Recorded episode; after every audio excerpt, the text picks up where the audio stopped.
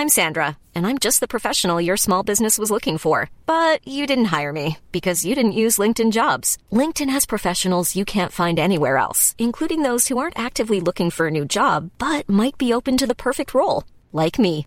In a given month, over 70% of LinkedIn users don't visit other leading job sites. So if you're not looking on LinkedIn, you'll miss out on great candidates like Sandra. Start hiring professionals like a professional. Post your free job on linkedin.com/people today.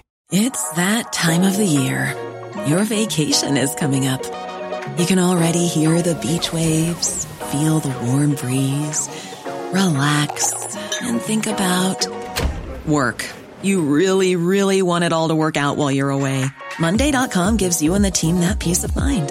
When all work is on one platform and everyone's in sync, things just flow wherever you are. Tap the banner to go to Monday.com.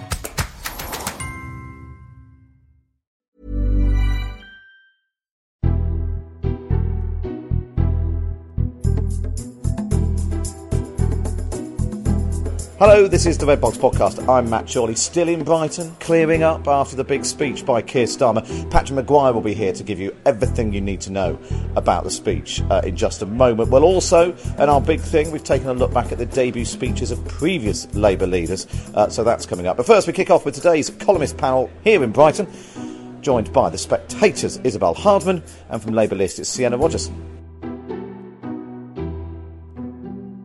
So I suppose we should start by talking about Keir Starmer's speech and in the context of how the conference has gone, how important is it, Sienna? Is it his make or break, as lots of people are suggesting?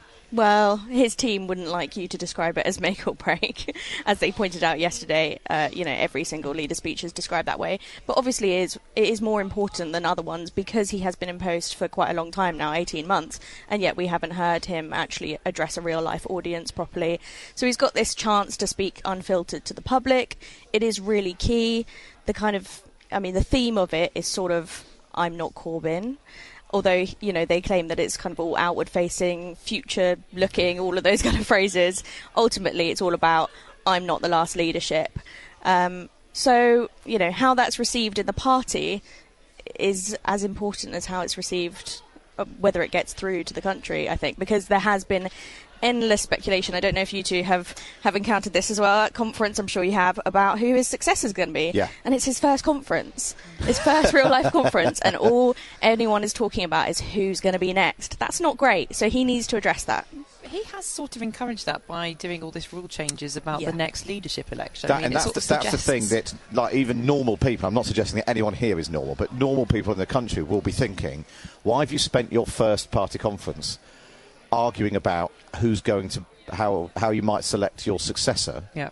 When presumably you're going to win the next election and then be in power for decades to come. But this is the weird thing: is that when you talk to a lot of the shadow cabinet, they say, "Oh, this, you know, this is about five years' time, ten years' time," and you sort of think, "Well, hang on a second, but the election's in a couple of years' Yeah. time. So, are you all really actually just planning for a much longer period in opposition? Maybe Keir Starmer, and this is something I've heard suggested by opponents and supporters of him, as a sort of Kinnock figure who Yeah. does the kicking out of the, the sort of, you know, the militant left." Helps to rebuild the party, and then a Tony Blair figure comes along. And who might that Tony Blair figure be, Sienna? Who who might? Sorry, Uh, uh, Just in, um, if there is the Tony Blair if, figure. If, if he's if he's basically tidying up, Yeah. clearing out, getting the house in order, who is the next generation? And who who's impressed during this conference? Well, the people that have been talked about as potential successors, definitely Wes Streeting. Wes Streeting comes up all the has, time. Has been Yeah, coming yeah. up all the time. Um, noticed that he was being wined and dined by some Sunday Times journalists last night. um, so, yeah, he's a big name, and obviously he got a big speech at this conference, and he's really essential to Starmer's operation. He's always put on the media because they think he's their kind of best media performer, and his brief is child poverty, and they think that's absolutely central to their leadership, the kind of the biggest theme, the po- policy theme. So, definitely Wes. Um, I mean, obviously Angela Rayner is always talked about. Who knows? Mainly you know, by Angela Rayner. There's been all sorts of complicated tensions within the left around Angela Rayner, Andy McDonald, John McDonnell, all of this kind of stuff. Whether the left can actually unite behind a kind of soft left figure who could now get that 20% of MPs uh, nominations in order to actually reach the ballot in a, in a future leadership contest is the question, I think. Who's impressed you this week, as Well, Angela Rayner has got all of the attention, hasn't she? She's been very effective at prolonging stories about her. Um, she gave a very moving interview to the Times before the conference, and we had the debate about scum. Uh, she's much better at Starmer uh, uh, than Starmer at getting attention, yeah. and uh, you know that is quite important in opposition because you don't have unlimited attention directed at you. So to be able to seize those moments when people are going to just shine the limelight onto you for a little bit longer than than they normally think you deserve is a gift. Now, a lot of people would really disagree with the way that Angela Rayner operates. That calling Tories scum is is a way of making our politics even more hostile than it already is, that she speaks in such broad brush terms that it would be very difficult for her to, you know, lead a government. Um, to be fair, we do have someone who does that as our Prime Minister at the moment. so, you know, these things happen. I think something that a lot of people remark on is Angela Rayner might be a better opposition leader, mm. and Keir mm. Starmer is more suited to being prime minister. Well, that's not what so I've much opposition like leader. He, he, would probably be quite a good permanent secretary in a government department. That sort of sense, and that, but actually, that's not. Do you mean that as a compliment? That's quite insulting. but that's not. You know, he's a very you know, um, efficient, sensible. Yeah, everyone keeps telling me what a what a good person he is. He's mm. a good mm. man. Yeah. But, but, probably not necessarily a good politician. Mm. And actually, uh, like you said, Isabel, seizing those moments, but also just being able to change the weather.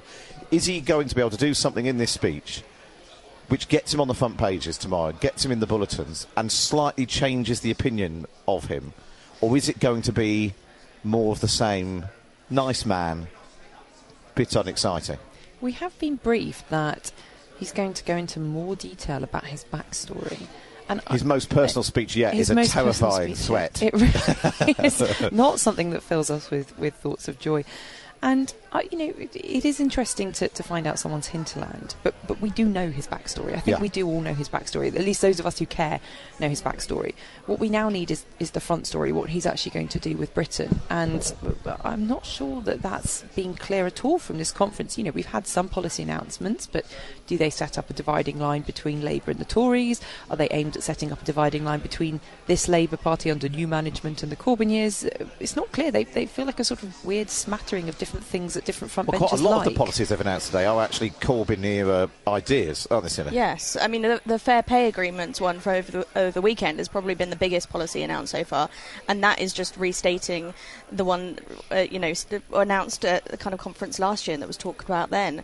Um, it was called something different, collective sectoral bargaining, but they re- relabeled it and re-announced it. So I mean I think in terms of hitting the headlines tomorrow, uh, I think everyone's been talking about whether he's going to be heckled. And I know that Momentum have sent out a message to their supporters who are going to be in the hall during his speech uh, this afternoon and told them do not heckle him, do not chant about the previous leadership. That, those are their instructions. We want you to chant about a £15 pounds an hour minimum wage uh, and your 10 pledges because those are the things that Keir Starmer doesn't want to talk about. Mm. That's interesting. So we might not get all Jeremy Corbyn. We might get fifteen pounds an hour if momentum has its way. Exactly.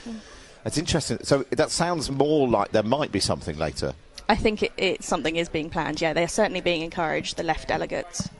This fifteen pounds an hour thing. Am I right in thinking that, that they've just tried to rip off the AOC campaign in America for $15? I think AOC and what uh, Biden is doing and what the US Democrats are doing is very influential on the Labour left. They're constantly comparing what Keir is saying to Biden and saying, look, he's a centrist. He's not even centre left. He's not even left wing. And yet he's more radical than you are. Obviously, the leadership team would say, well, he's in government, so he can do that. yeah. And also, there's a there's a misunderstanding of how currency works. That fifteen dollars is about eleven pounds. Small details, Matt. Small details. Um, what does Keir Starmer do then if they do start shouting fifteen pounds an hour or something about his ten pledges, which doesn't sound like a very coherent chant to me? yeah, I'm not sure how that would go. The ten pledges. Have have they been practicing what he does to sort of slap them down? I haven't got the exclusive on that, but I assume they do have some lines prepared. But Momentum's explanation for why they're instructing them to do these kind of not Jeremy Corbyn chants, but other stuff, is because they're saying they will have prepared lines for About the Jeremy, Jeremy Corbyn, Corbyn. stuff, but not these other things. To completely throw him off course by asking about pledge number three. Yeah. Let's see if he can. Um, how, uh, looking ahead to the Tory Party conference next week, uh, Isabel, how worried do you think the Tories will be about what's gone on in Brighton this week? Not at all. I, I just don't think that that'd be at all. because look, I mean, the weirdest thing this week was the Tories saying they weren't putting people up for broadcast yesterday. I think it was because of the long-standing convention that we do not muddle up the airways during our opponent's party conference. Which, you know, how nice of them during a fuel crisis. But Labour failed to fill those airwaves. So Labour f- failed to to capitalise on the fuel crisis, which. Given Keir Starmer's penchant for jumping all over crises, you think he'd be pretty good at by now, but they've been so muted. I mean, it really has felt like we're in a proper, not so much a, a bubble as a kind of I don't know, a kind of Eden Project roof in this conference. the, the, the, the fuel crisis has barely percolated. Yes. Is that your take as well, Sienna? Yeah, I, I think that's fair. I mean, it's difficult at conference, right? Because you like all the fringe events are organised months and months in Yeah. advance. I certainly know that. The speeches are about their briefs, which is not necessarily about the fuel crisis. You know, it's difficult to be mm. current at Labour conference, but at the same time, it does seem as if the opportunities they have had, they haven't adapted to what's actually happening at the moment. Which you know, they talk about a cost of living crisis and these kind of general, very general terms, and they'll mention, oh, there's an energy crisis. But in terms of specifics, there's been nothing.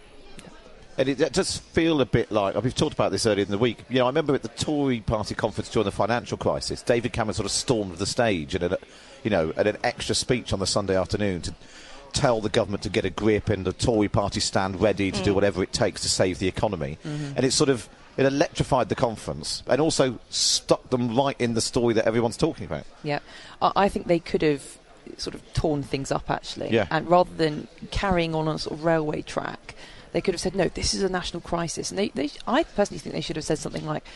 We want Parliament to be recalled, Yeah. which the government wouldn't have done. So it would have made the government look a bit rubbish, rather than sort of, oh, let's occasionally mention a fuel crisis and a fringe about electric cars. Like, Because actually, two, two years ago here was when the um, Supreme Court ruling came in on the prorogation of Parliament. We all went home early. And we all, but, but Jeremy Corbyn came on the stage and did. It was quite a moment. Comes on the stage on, in an unplanned speech and tears into the government and says, "We're going back to you know Parliament's been recalled. We're going back," and it was like quite a moment rather Yeah. than, yeah, like you said, everything being planned weeks in advance. Yeah, absolutely. I think that would have been a great move. I like your Yeah. suggestion. thanks. they don't listen to me though. um, uh, and how how damaging do you think all the fuel crisis stuff is uh, for Boris Johnson, uh, Isabel? Because this this pattern of industry warning, weeks pass, crisis builds, government finally picks up phone to industry to ask how can we sort it out, and then we all agree it's going to take a while to to you know level out again. I, I think one thing which is probably helping ministers in a, in a dreadful way is that a lot of people seem to be blaming their neighbours. So a lot of people are saying, oh, it's my selfish people down the street. Yeah. They aren't key workers. They just want to go and walk their dog and they filled up their tank and all that kind of thing. So there's a sort of diffusing of the blame. But I don't think that's going to last over the coming months because, you know, we've got what's the army on standby, which is like such a Fleet Street term. um, and it's not actually going to help at all in terms Yeah, of the, yeah. you know, what 150 lorry drivers from the army versus the shortage of like you know 100,000 HGV drivers in in general. So over the next few months, we're going to have other shortages. You know, there's the Irn-Bru shortage, which I know my, my colleague Katy Balls is, is very upset about. Um, there's the Greggs shortage. There's been the Haribo shortage, and as we come up to to Christmas, we're going to have other shortages. I've got friends who've actually been panic buying for Christmas already, which you know. I, I would refuse to do it at, at any time, but I think as we get closer to Christmas, But the thing is, they don't think they're panic buying; they think they're being prudent and sensible. Absolutely. Other people panic buy. Absolutely, I just yeah. plan ahead. Yeah, I just need a turkey more than you. Yeah. um, but I think it is going to hit people more. And I think if there's a pattern of lots of things that people are very used to picking up from the shelves without thinking, uh, going into shortage, then people are going to start blaming the government because it's going to be just so obvious that you know, it's not people stocking up on turkeys. It I mean, maybe it is, but I, I don't think you can keep blaming your neighbours forever. I think it's interesting, Sienna, that the, the uh, Boris Johnson battles to save Christmas headlines start earlier and earlier. Yeah, exactly. It was at least sort of October, November when we had it last year. Um, and that, that's proper, crunchy, real life politics that people care about and they want government to do something to sort it out. Yeah, absolutely. And obviously, it does play into this kind of the main dividing line between this Labour Party and the Tories is competence, according to the Labour leadership, right? He is a serious politician, he's competent, uh, whereas Boris Johnson is a clown, as David Lammy said this morning. That is the kind of distinction that they want to make, and this kind of crisis obviously plays into that. Do you perfectly. think it works, though? Because we know this. We know this about Boris Johnson. Yeah. He is a creation of panel shows and zip wires and all of that. Go, if they if the Labour Party genuinely think that saying Boris Johnson is a clown for the next four years is going to win the election, that's not going to work, is it? I think the clown thing doesn't matter as long as Boris Johnson has a really big, clear, strong message and the Labour Party doesn't. If we're in a crisis and he's a clown, then that starts Yeah. to you know have an impact. Yeah, people are less forgiving of a clown who means they can't get to work and they can't get their special Christmas turkey. And so on. I, I, also think there's been a problem with Labour's slogan this week, which is "It's stronger future together." For those who've, who've strangely missed it from the message discipline, Uh, I'd say the refrain you actually hear from front bench spokespeople the most is, "Why didn't they plan for this?" Yeah. look, if, if they're going to go on the plan thing, go on the plan thing. Go big on it. You know, have have some kind of slogan which is something about a plan. Yeah. Well, and it worked for We're organised, or you know, something like the that. The long-term economic plan, which got more and more long-term and really boring for those of us who had to hear it all the time. But that that gave the sense of austerity was not a evil Tories cutting because they love cutting. It was part of a plan. We'd mm. thought it through. Mm. It's going to take a long time. It's going to take longer than we said. So it's a long-term economic plan. But you're right, stronger future together. Just, I mean, together, stronger future. I mean, any one of those were. It's also the font and the way it's stuck on the board is also slightly reminiscent of those letters that dropped off behind Theresa May. I can't remember what it said. The the, the what, what it said behind- once the letters had fallen off. that sort of Scrabble uh, rearranging of the letters. Isabel Hardman and Sienna Rodgers there. Up next, we take a look at Labour leaders making their conference debuts before we dive into Keir Starmer's speech. If you thought the only way to get a more defined jawline with natural looking results was through surgery, think again. Juvederm Volux XC is a non surgical injectable gel filler that improves moderate to severe loss of jawline definition and can help you achieve natural looking results with little downtime. Even better, this improved definition lasts up to one year with optimal treatment. No maintenance required. Improve jawline definition for a smooth, sculpted look with Juvederm Volux XC. For important safety information and to find a licensed specialist, visit juvederm.com. That's J U V E D E R M.com. Not for people with severe allergic reactions, allergies to lidocaine, or the proteins used in Juvederm. Common side effects include injection site redness, swelling, pain, tenderness, firmness, lumps, bumps, bruising, discoloration, or itching. There's a risk of unintentional injection into a blood vessel, which can cause vision abnormalities, blindness, stroke, temporary scabs, or scarring. Talk to a licensed specialist to find out if it's right for you. Hey, I'm Ryan Reynolds. Recently, I asked Mint Mobile's legal team if big wireless companies are allowed to raise prices due to inflation.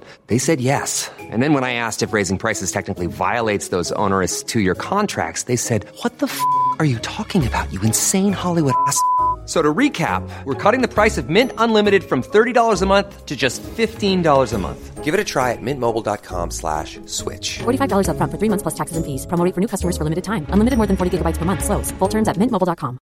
Hiring for your small business? If you're not looking for professionals on LinkedIn, you're looking in the wrong place. That's like looking for your car keys in a fish tank.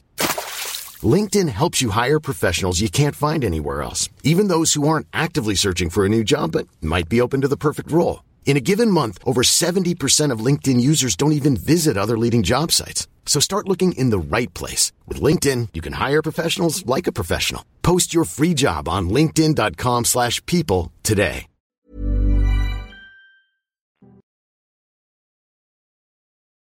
This is the Red Box Podcast. Now, let's take a look back at the history of debut Labour leader speeches. You know, a debut conference speech is a big deal. How do you go about making a success of it? Well, we've been asking delegates here at the conference what they want to see from him.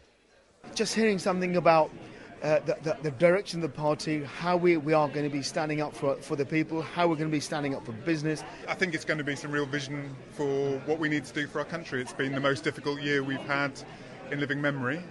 Um, and coming out the other side of that, we just need a real strong positive vision. It's a really silly one, but I think just like a platform to run on. Like I don't think we're that far away from an election. Like even if we were 18 months away from an election, we've got at least 12 months to run on it, and just our platform. I think for me it would be about how he's going to unite the party again. That that is the biggest thing. We are a fractional party, and I, I really want to see him come out strong. I'd really welcome hearing from Keir about how he can set the health service in the context of the wider community. So tackling health inequalities, deprivation, the issues that people are living with that lead them to have difficult conditions like heart disease, like mental health problems. These don't come from nowhere, they come from the society that we live in, and I'd really like him to be talking in a really strategic way how he can help people live a better life. It's nice to hear a vision which is going to unify the Labour Party because at the minute we're deeply divided. I want to hear that he's listening to young, not just younger members and people in Young Labour, but young people all across the country whether that's sort of on environmental policy or uh, a lot of economic things. I know young people are very concerned about house prices, uh, university tuition fees. I think he really needs to address what well the things that young young people in society actually want to hear about. Some commitment, I think, too, as well. You know, because a lot of things have been going on, as you know, and uh, and I think a lot of people are getting you know sick of it now, and I think clear policies need to be put in place clear policies. That's what people are looking for here in Brighton. Well, how much is actually riding on this and what actually makes a good speech? Let's speak to Scarlett MccGwire, a former, uh, former media advisor to the Labour Party, back when they used to win elections. Hi, Scarlett. Hi. Uh, nice to have you with us. So, yeah, give us a sense of, uh, of when you used to advise the Labour Party and what did you used to tell them? Well, the, the, the whole point is that you're talking, you, you you have multiple audiences, don't you? I mean that that that is Keir's problem. Is on the one hand, he's got to persuade the people in the conference, which includes the journalists and the commentators, as well as as well as the delegates and the unions, that he's a winner, right? That they that they really can go with him. And the much more difficult thing is persuading people out there that actually what he's saying has some cut through. And that's incredibly difficult because you know you've got to you've got to get the the journalists who are going to clip the right bits who are going to say this is a wonderful speech. And i would think that while the the conference bubble goes on i mean actually most people in the country are barely aware that there is a labour party conference at the moment. And, and so, so he's got an incredible go on no, I was going to say. So, how do you create that moment? The sort of the fizz or the whatever you call it. It feels like there needs to be a moment which sort of has spines tingling in the hall, but also really punches through people's TV screens when they're watching the news tonight.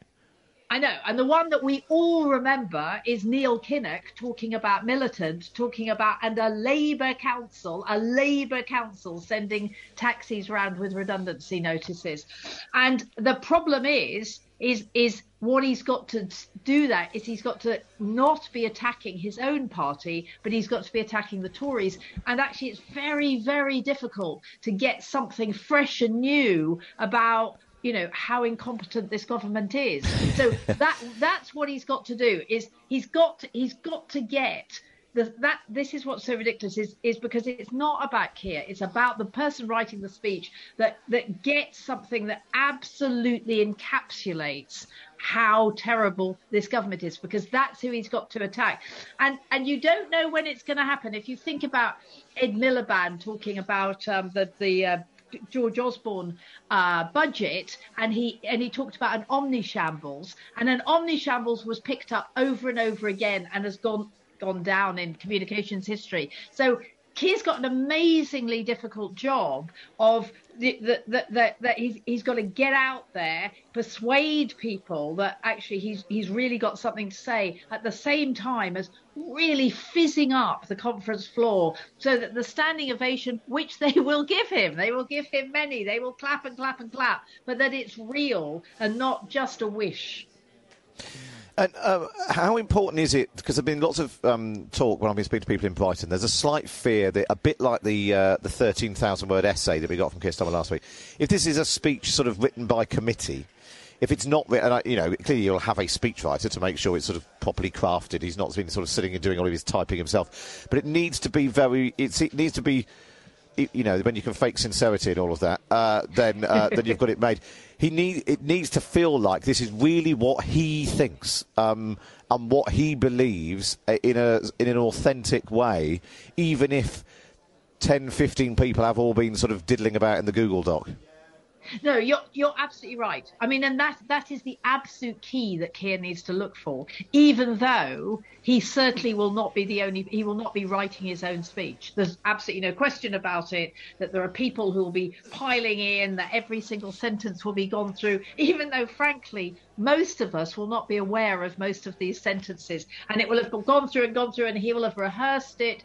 Um, I mean, he's rehearsing it, you know, in theatres. He's rehearsing it in, in the hall um, to try and get uh, some oomph into every word that he says, so that so that he, he's picking it up, and and to on top of that to do the personal stuff is quite difficult. I mean, particularly, I mean, this is a man who who is quite shy actually, and who's who's, who's quite private, and to have to make him lay out, you know, look, I am the son of a toolmaker. My mother was always ill, and and you know had a terrible I, I, was an amazingly brave woman, but you know had her legs amputated because of this terrible illness she had. I mean, it's quite a quite an ask, and he he has. They're going to make him do it. They're going to make him talk about where he comes from, and and then the future and and it's it's trying to make sure that that one feels that he absolutely owns it so yes i mean it'll be a performance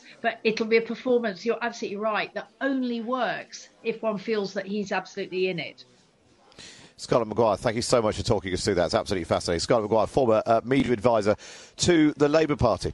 On digital radio, on the web, and via the Times Radio app. Matt Chorley on Times Radio. Morning, nice to have you with us. We're taking a look at how a party leader prepares for their first conference speech. Now, that big first speech is their chance to move the party in the direction they want. It can make or break a conference, it can make or break a leadership. Uh, do they go away with a spring in their step or plotting a leadership challenge? Let's take a look back at some of the maiden speeches of Labour leaders through history and ask what Keir Starmer can learn from them if he's listening. He's got uh, time to tweak things. Uh, Patrick Kidd, uh, the Times diary editor, who's, who's watched plenty of these uh, speeches over the years, joins me. Hi, Patrick. Hello, Matt. How's the seaside? It's you know, it's not been bad actually. It's been a bit blustery, a bit wet and windy at times, but you know it's nice to be but nice to be by the sea, um, albeit actually stuck in this windowless uh, this windowless conference exhibition area for longer than perhaps I might have liked. So let's um, uh, let's dive straight into the archives, Patcher. Let's go all the way back to 1976. James Callaghan. Uh, whose speech sought to move Labour on from being a protest movement for the unions into a party of government. There are many ills and many evils in the condition of our society that have still to be remedied, but we are more. We are now a party of government, a party which has put many of the aspirations of the pioneers on the statute book as the law of our land. I hope what I would like to emerge from it is that the government is willing to tell the people the truth, willing to consult with the party willing to work with the trade unions and with the people to solve our national problems. That's the philosophy of the social contract. Don't listen to the faint hearts. Have confidence. This labour movement has the responsibility. Now let it prove that it has the maturity to lead our country and our party to a new future. So that's uh, Jim Callaghan back in 1976. Uh, it all feels uh, strangely familiar, that Patrick Kidd. Yes, well, apart from sort of having some uh, oratorical force, there's a rather nice um, speaking style there of Callaghan. Not much applause. Not not. I mean, in, in, the Blair era, you had lots of shorter sentences to try and get people clapping and standing up. Uh, well, every other minute, I suppose. Um, but it is a, di- a difficult moment. Of course, Callaghan was in government. Um, that, does, that already makes every, every single word you say just a bit more interesting. Yeah, the prime ministerial voice sort of comes when you're prime minister, doesn't it? Yeah, that, um, and I, you, also it's also a, a sort of the, you talk about you know how you get lots of round of applause now. I imagine we'll get we'll get plenty of those with Keir Starmer. There's sort of slight Americanization of our politics. Maybe back in the in the 1970s, we were a bit more British about all of that sort of thing.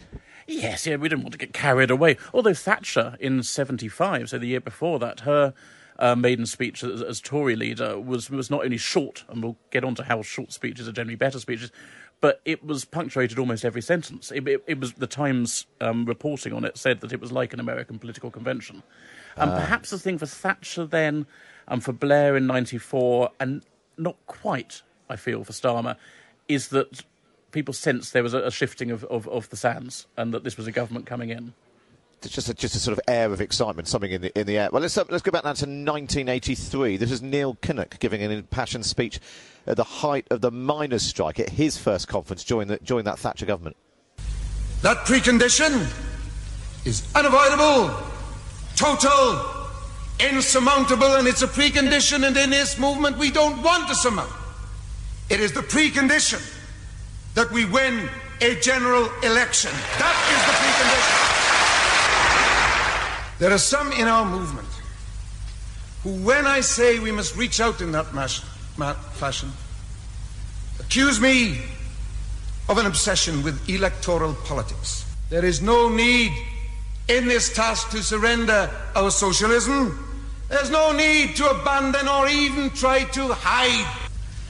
I remind you, every one of you, of something that every single one of you said in the desperate days before June the 9th, 1983. You said to each other on the streets, you said to each other in the cars rushing round, you said to each other in the committee rooms, elections are not won in weeks, they are won in years. That's what you said to each other. That's what you've got to remember. Not future weeks. I mean, that's powerful stuff, Patrick Kidd. It is, and um, he also has some very good flourishes in that. The, the, the repetition of phrases. Um, there, there's a lovely bit from the same speech where he talks through the, the, Tory disasters, and it begins. This was the year when tax was introduced on fish and chips. This was the year when farmers slaughtered milk cows. This was the year when old age pensioners were charged for their spectacles. And builds up and builds up, and that's how you get the audience going. I mean, uh, just as a, as a matter of sort of polish and, and, flourish, having a phrase that you cling on to. Um, and and that, that's what, what Blair was very good, and, and unfortunately, other leaders have, have been less good at sort of taking the audience with you through the speech. Does it make any difference that, you know, um, uh, Neil Kinnock was just a much more animated, passionate public speaker? If Keir Starmer came out and tried to do that sort of thing, would we think he'd gone a bit, you know, if, he, if he'd been uh, sort of drama trained to come out and just shout everything, just shout, repeat phrases and shout everything. We'd think that was a bit weird, wouldn't we? We would think that that's weird, but sometimes you can you can also use the same tactics, but but by dialing it down. Um, Tony Blair was quite good at, at doing call and response. Uh, I don't know when we'll, we'll get on, on, onto his, but he uh, threw back at the Margaret Thatcher speech on coming into into government, the, the Francis of Assisi line about uh, where there is uh, X, Y, and Z. Discord. Where there yes. is, and he said, "Did they? Did she bring it?" Um, so I'm just trying to find in my notes. Yes, here we are. Where there was discord, is there harmony? They said no. Where there was error, is there truth? They cried no. And he worked through that, and you're suddenly bringing the audience with you. I think you can do that even if you're not a particularly dramatic uh, speaker. You just need a theme and, and, and a way of keeping them awake. Well, in fact, we can take a listen now to uh, that uh, first party conference speech by Tony Blair in 1994 when he was trying to unite the conference around New Labour by taking his fight to the Tories. And just look at Britain. 15 years after Margaret Thatcher stood on the steps of Downing Street. Do you remember that? Where there was discord, is there harmony? Where there was error, is there truth? Where there was doubt, is there faith? Where there was despair, is there hope? Harmony when crime has more than doubled. Truth when they won an election on lies about us and lies about what they would do. I mean, it was even better than when you did it, Patrick. Um, uh, but what's interesting there is it's all to a purpose. Yes. It's not just a clever line. He's communicating a message. There's a bit of humour, a bit of call and response, a bit of dramatic um, delivery. But in order to communicate a key message, the Tories are rubbish and we'll be better than that. Yeah, I mean, he had momentum behind him. So, in the very first paragraph of that speech, he begins by saying, We meet in a spirit of hope. I set out my vision. Uh, the, that year, Labour had won four by elections. They'd had very good council elections. Starmer doesn't have that coming behind him. It's obviously he's, he's lost in Hartlepool. We did not all that well in the local elections.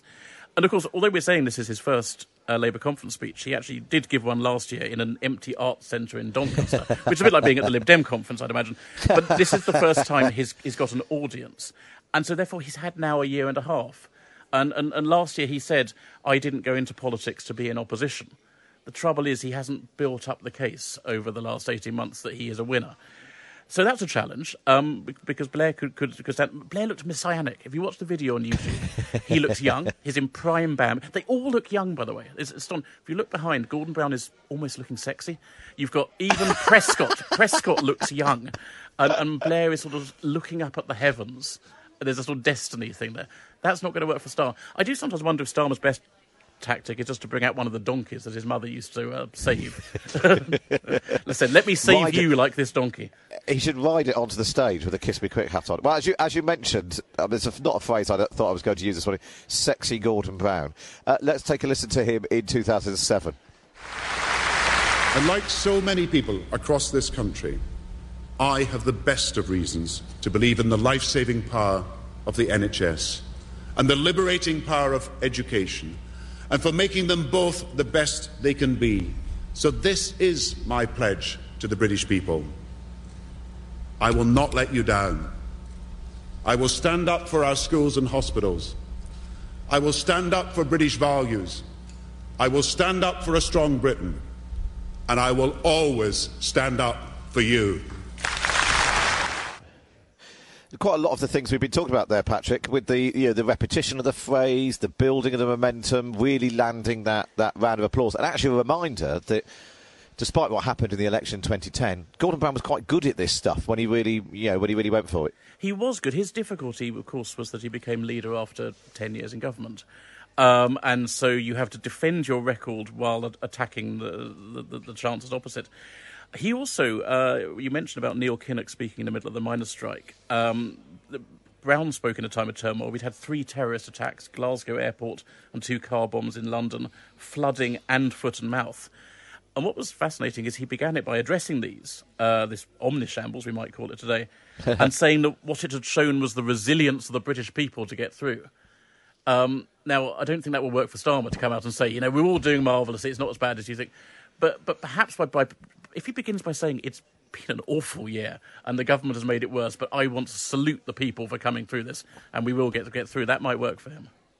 Interesting. That was sort of the line he was trying to walk, I think, in his essay last week. Was, you know, isn't the country awful? But actually, do we all pull together during the the pandemic, and it showed Britain at its best? And it's a very different. It's a very difficult thing for the opposition. You don't want to look like you're just talking everything down, but also you can't go around saying everything's everything's marvellous because. well, well, good, good for the government. It's you need to say that the people are marvellous, but the, but the country is being exactly. Yeah, yeah. The, the, people have been let down by the by the government. We've still got because the Labour Party gets through them. We've still got a couple more to get through. Let's take a listen to uh, this is back in 2010. Ed Miliband trying to make the Labour Party the party of optimism. We are the optimists in politics today. So let's be humble about our past. Let's understand the need to change. Let's inspire people with our vision of the good society. Let the message go out. A new generation has taken charge of Labour. Optimistic about our country. Optimistic about our world. Optimistic about the power of politics. We are the optimists, and together we will change Britain. Thank you very much. Uh, now, I I remember that speech at the time, uh, Patrick, and I'm not sure it, quite hung together in the same way. The, the, the, the, just saying optimism over and over again in slightly different formulations. well, exactly. It's, it's, very hard after 13 years to try and pretend that you're new. Uh, that, that, phrase he said, "We are the new generation," just made me think of the old Pepsi advertising campaign. we are, and the trouble is, the nation preferred Coca Cameron, who um, looked even more new and shiny. Um, so, I mean, I think he was optimistic in thinking that optimism would win the day. I'm not sure quite what, what else. He, a bit like William Hague in, in 97. To some extent, you need to take your kicking. But you have to admit after, after losing an election that, that mistakes are made. And it's not sackcloth and ashes, but you, you can't go in saying, I, I, I'm a winner when you've probably just lost. Yeah, uh, well, uh, which brings us to the last of the uh, of the recent Labour leaders uh, to give their debut speech. This is in 2015. Jeremy Corbyn uh, used a Maya Angelou quote uh, to call for a kinder, gentler politics.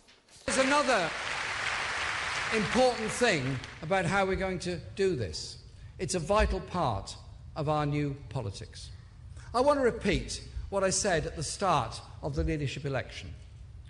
I do not believe in personal abuse of any sort. Treat people with respect, treat people as you wish to be treated yourself, listen to their views, agree or disagree, but have that debate. There's going to be no rudeness from me.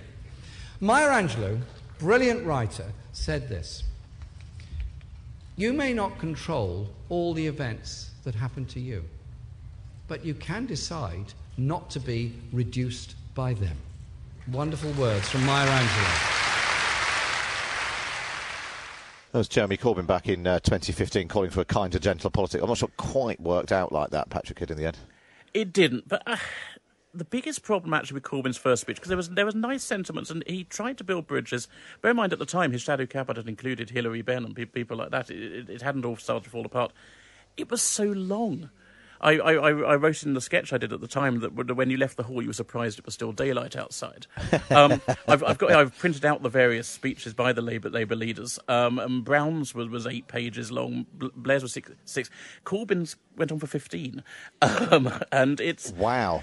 And the trouble is, you are going to lose. At one point, he started going about Saudi Arabia, which I'm not really sure is what you need in your first leader speech, um, and, and, and Syria. Um, but it, it, was genuine. It, it was kind of gentle. The, the, the, slogan he campaigned under was "Straight Talking, Honest Politics." Uh, so just a bit less of it uh, was, was probably what, what was needed.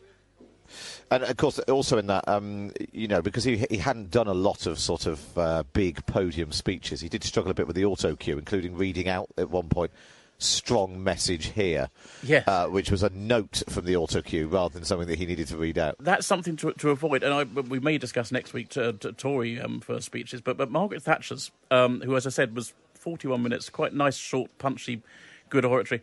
She'd written on the top, you can see this in the Thatcher archive, the words relax, low speaking voice, not too slow.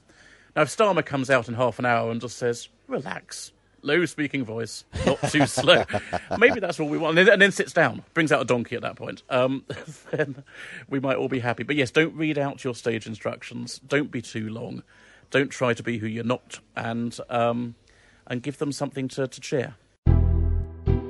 So that's previous Labour leaders, but how did Keir Starmer actually get on? No sooner had he walked off the stage, I caught up with Patrick Maguire, Red Box editor, to get his take on the big make or break speech. Keir Starmer delivered his first in person conference speech of his leadership in Brighton. He said his focus was on work and family, but did this make or break speech work? And is Labour now a happy family? I'm joined by Patrick Maguire, Times Red Box editor. Patrick, in a moment we'll talk about some of the Labour Party stuff, but one of the big criticisms of Keir Starmer is that so far he hadn't really inserted himself into the, the other big story of the week, which is petrol, uh, the fuel crisis, and he did that right from the get go. Yes, right from the off. Uh, every news bulletin tonight will carry, um, by Keir, Stam- uh, Keir Starmer standards, quite a nifty uh, and uh, on the pulse joke saying, you know, in this country, uh, you can't even fill up, so how do we expect the government to level up? Which, you know, as you say, not often Keir Starmer inserts himself so deftly into the big story of the day, and even more difficult given that these speeches are addresses to the party faithful. So he started off very strongly there. If you go outside and walk along the seafront, it won't be long before you get to a petrol station that's got no fuel. Why do we suddenly have a shortage of HGV drivers? Why is there no plan in place? A tank of fuel already costs £10 more than it did at the start of the year. Gas and electricity bills up. Gaps in the supermarket shelves. Rent up especially for those on the lowest incomes. Yet this is the very moment the government is putting up tax on working people, putting up tax on small business, and shamefully slashing universal credit, the lifeline for six million families. We have a fuel crisis, a pay crisis, a goods crisis, and a cost of living crisis all at the same time. Prime Minister, either get a grip or get out of the way and let us step up and clear up this mess. Another big test for Keir Starmer was his ability to properly take the fight to Boris Johnson. There's been this criticism, particularly during the pandemic, where for understandable reasons he was reluctant to be seen to be criticising uh, the government. But again, he managed to step up. There's some colourful language, some decent jokes. Yeah, in the first half of the speech, um, we got the personal story of Keir Starmer, and it was all intended to draw out his qualities as a, you know, to borrow a phrase Boris Johnson likes to use, an oven-ready prime minister. Um, there were lots of comparisons with his perceived seriousness, with Boris Johnson's, in his words, you know, he's not a he's not a bad man, he's a trivial man. And it's that again, it's that competence framing Sir Keir Starmer uses again and again and again. Um, you know, again, uncharacteristically uh, flippant, frivolous from Keir Starmer was uh, he mentioned, as we've heard many times before, his dad being a toolmaker, uh, quipped that Boris Johnson's dad might be worthy of the same uh, of the same title. Conference, it's easy to comfort yourself that your opponents are bad people. I don't think Boris Johnson is a bad man. I think he's a trivial man. I think he's a showman.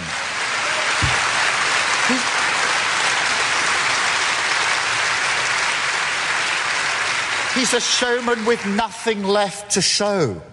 He's a trickster who's performed his one trick. Once he'd said the words, get Brexit done, his plan ran out. But let's focus on uh, the Labour Party then, because previously when he ran for Labour leader, Keir Starmer's focus was on unity, bringing the Labour Party back together again. We were told before the speech that he was putting out to one side. It wasn't about unity anymore. It was about putting his mark on the party. And strikingly, he was uh, very critical of the last Labour manifesto, uh, which was put to the country, and then got big applause for uh, praising the, the governments of Tony Blair and Gordon Brown. Yeah, interestingly though, the only one of the so there were three figures who loom large over this speech. One was Jeremy Corbyn, not mentioned by name, but as you said, again and again and again, Keir Starmer returned to the themes of credibility, um, talking about government in action rather than sloganeering. Um, yes, saying, you know, um, he even tied his criticism of the Tories into the quality of Jeremy Corbyn's leadership. You know, in his peroration, he was talking about, um, you know, well, not quite his peroration, peroration, one of many perorations. He said, if we couldn't even beat this um, shower of Muppets, what does it, not that, that he used those words, what does that say about us? Tony Blair, again, didn't mention Tony Blair by name because that is a recipe for, uh, you know, setting this hall alight. But he did staunchly, uh, interesting, w- without the caveats that you hear from past Labour leaders like Ed Miliband. There was no criticism of New Labour. He embraced New Labour's domestic record as a good thing. And There, there was no need to say, oh, by the way, Iraq. Yes. There was a total focus on minimum wage, improving schools, improving public services. And as much as Keir Starmer is often likened to sort of an Ed Miliband redux, that's a really significant difference. And it's the first time since 2010 any Labour leader has really done that. His, he gave a long list of New Labour's achievements that was very reminiscent of the uh, Gordon Brown's last stand at the party conference in 2010 when he I have to admit the oratory wasn't quite as good. When Gordon Brown listed the achievements of the Labour government, Keir Starmer consciously imitated that. It wasn't all uh, uh, happy families, though. Uh, right from quite early on, the speech was marked by uh, heckling. This, this is a. Uh, at this time on a Wednesday, it's normally the Tories that are heckling me. Doesn't bother me then. Won't bother me now. So, so, so, you see.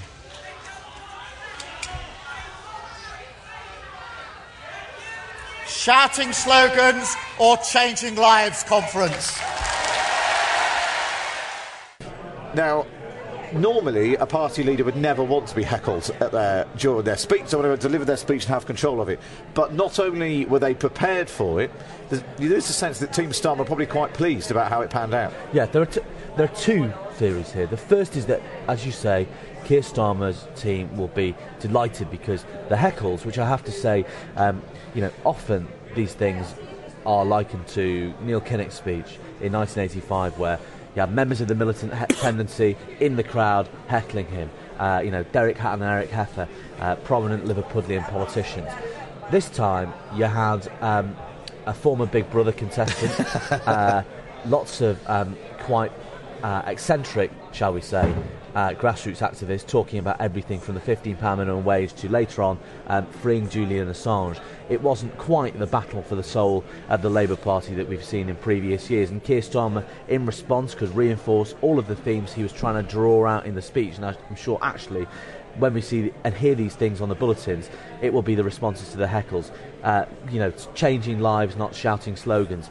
He even uh, referenced the, you know, said at this time on Wednesday it's usually the Tories who are heckling me, which is a nice needling line. But the second thing is it's worth remembering.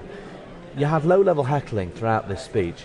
Keir Starmer handled it very well, but it was a little bit chaotic, and it reminded me of something a shadow cabinet minister said to me yesterday which was I asked them, do you think Keir should take on the left and have his Kinnock moment? They said people forget that Kinnock's ratings went up after he gave that speech because people saw a strong leader, but the Labour Party's ratings went down because they saw a party in chaos. Now, interestingly, whether the difference is that actually the public see that this is a few, uh, a few grassroots, uh, a, grass, a few grassroots characters rather than people at the top of the party will be the interesting difference. So finally, the, um, the, the fifth big takeaway from this, I suppose, is his focus on family. Talking about his mother being a nurse and then being cared for by the NHS, talking about his father as a toolmaker, and the values that that instills in him. When she was young, she was diagnosed with Still's disease. It's a rare form of inflammatory arthritis which severely restricts mobility. This disease, along with the drugs she had to take to control it, took a very heavy toll. The NHS, that had been her livelihood, became her lifeline. All of those themes that he wanted to hammer home, he did bring together in it. It was an extraordinarily long 90 minute speech. Um, but it, on the whole, I think he'll be pretty happy with how it went. Yes, I think so. And as he said at the very beginning, the two cornerstones, the two rocks of his identity, what got him into politics and what sustained him in politics are family and work. It has to be said by, uh, you know, by the hour mark we were into robotic exoskeletons and undersea wind turbines. But he returns to that in the peroration, family and work. Um, and that is, those are the two, those are the two frames that Labour strategists think are uh, the most uh, the most effective way of framing Labour's message, the party of security, be that in work, be that in the home, or uh, you know through life, Labour providing. Um, and I think Keir Starmer, as much as we have had to sit through 90 minutes of occasionally sort of uh, futurist techno babble and uh, dad jokes and sort of slightly clumsy literary allusions, I think that framework he managed to hammer home quite effectively. Uh, just finally, lots of people said it was make or break. He was focusing on work and security and so long. It, he's more secure in his job now than before he, he started the speech. Another thing another shadow cabinet minister said to me earlier this week was if this goes badly, all bets are off. It clearly didn't go badly. What people around Keir Starmer, and indeed what Keir Starmer knew he needed to do, um, on his own terms. He succeeded earlier in the week in getting the Labour rule changes through. He had to communicate that same sort of message, i.e., this party has changed. Its focus is now the country, not its internal affairs, um, and we are ready to govern and we compare favourably to the Conservative Party. Those are all things I'd say Keir Starmer communicated. Whether the public will look at him and say you did so with enough conviction, whether it feels much affection for him, are all unanswered questions. But on its own terms, regardless of how tedious it was for us hacks at points, I think it broadly succeeded. That's all we've got time for on this episode of the Red Box Podcast. Don't forget you can listen to me live Monday to Friday, 10 till 1 on Times Radio. And We bring you the best bits here on the podcast. And if you're feeling particularly nice, why not wait and review us wherever you get your podcast from?